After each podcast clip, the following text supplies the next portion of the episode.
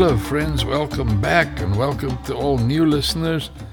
Uh, we sitting, we are sitting here around the campfire and telling stories, nice African stories with animals in them, and uh, there are hyenas and jackals and giraffes and especially a rabbit and a crocodile because rabbit is Koyati when he is bright-eyed and he knows what the right thing is to do and he is also crocodile at times when he's lying at the riverbank with mud in his eyes and just waiting to hurt somebody and I was telling about the time or rather Koyati was, about the time when Elder Tabari was uh, delivering his best storytelling up to date.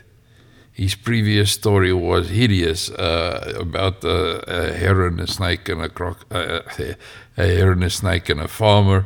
But this one was a huge success. It was one of his best storytellings ever. The tourists clapped wildly and whooped like hyenas and jackals, having heard a real African folk tale told by a real African. I heard an American tourist saying something like, an honest to God spear chucker.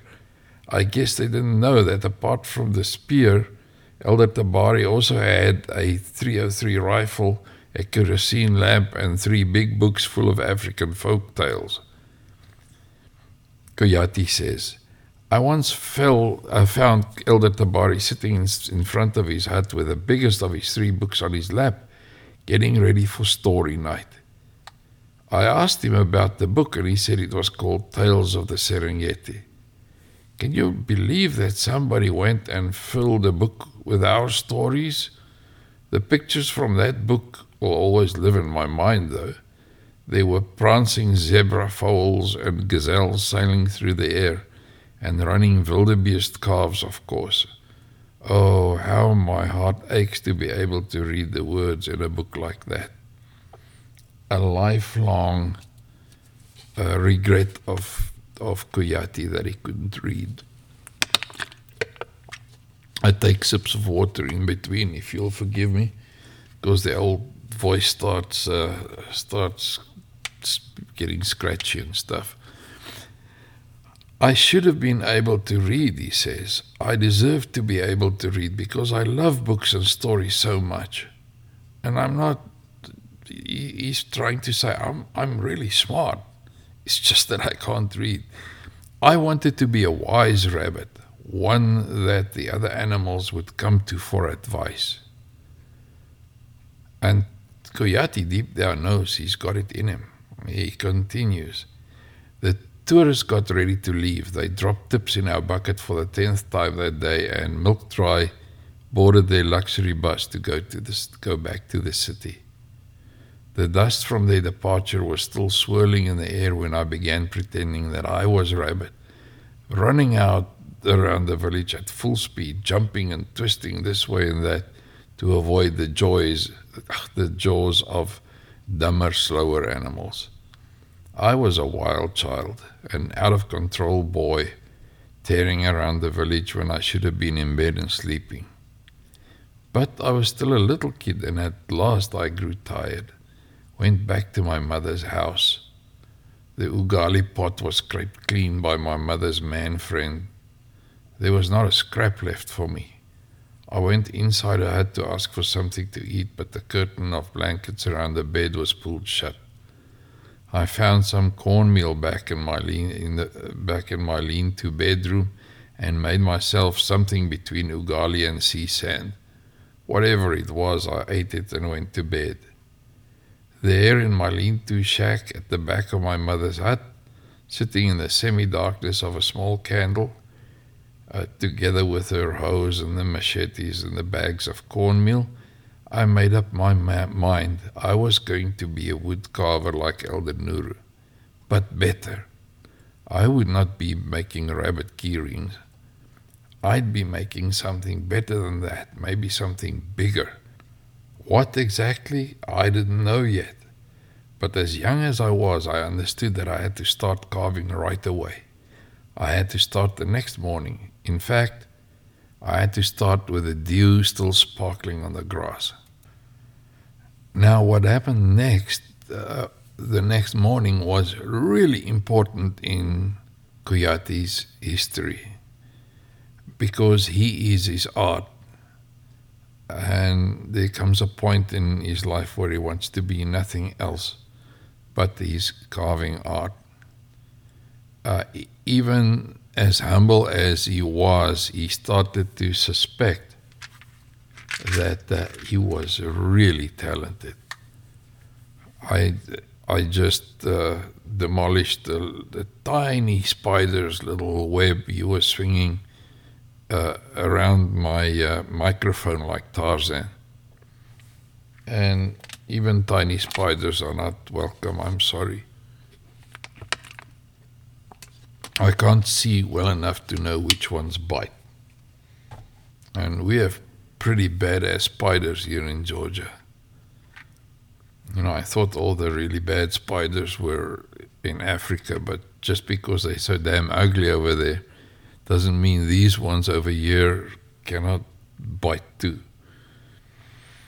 Anyway, the morning after Elder Tabari uh, brought the house down with his rabbit and crocodile story, tells Koyati, I went to see uh, Elder Nuru, our village's wood carver, with a razor blade and a piece of rotting acacia wood in my hands. Uncle Nuru, I said, I want to carve a rabbit. Elder Nuru's reaction was interesting. he clutched at his heart, almost fell over. Why? because he had listened to the government nurse talking about AIDS. Hell, we had people with AIDS right here in our village, said uh, Koyati. And the sight of a rusty razor blade in a child's hand was enough to make Uncle Nuru sputter and wheeze. Where we lived, blood poisoning was bad enough. Not to even to speak of a blade with the blood of identified men on it. Men who consorted with people like my mother. Put that down, he shouted. Put that down on the ground, you stupid, crazy child. You're quite mad, you know. You're as mad as a wildebeest in a cow pen. Here, let me see your hands. I started crying. He had scared the wits out of me. I held out my hands. He examined them for cuts. Thankfully, there were none. Elder Nuru muttered, That Tabari with his crazy wattles and his stupid stories. He's been making children crazy for 40 years. His voice softened as he wiped the snot from my face with a turpentine rag, setting my nose, lips, and cheeks ablaze with real flames. Now, as the old people used to say, I had a reason to cry. He said, You cannot carve a rabbit, Koyati. You're too little. Your hands are not strong enough yet. You'll just cut yourself and get sick.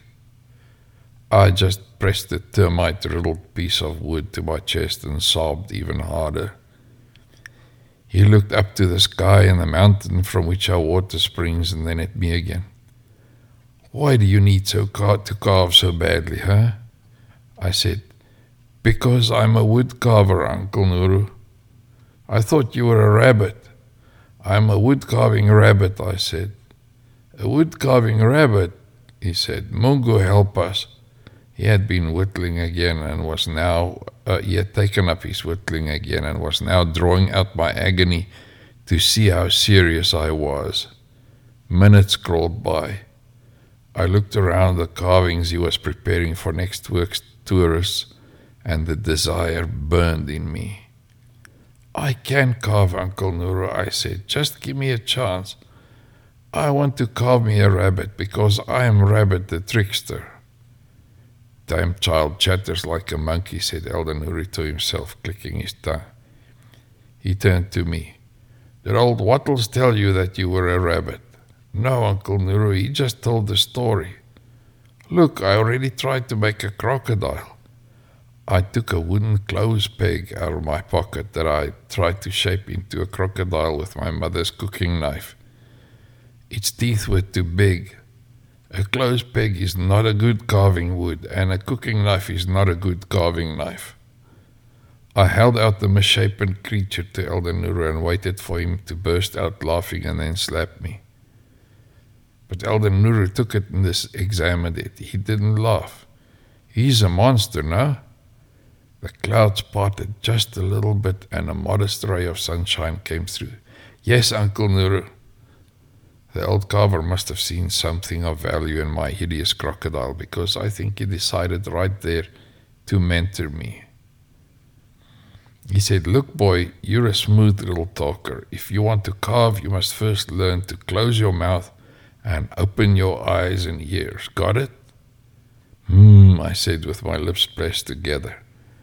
You're not if you're not strong enough to make a cut, the blade will slip. A blade that is not controlled will always look for flesh. It can cut off a sinew and then you will never be a carver as long as you live. What's really happening in this chapter is I'm laying the foundations uh, for Koyati's future career as a woodcarver.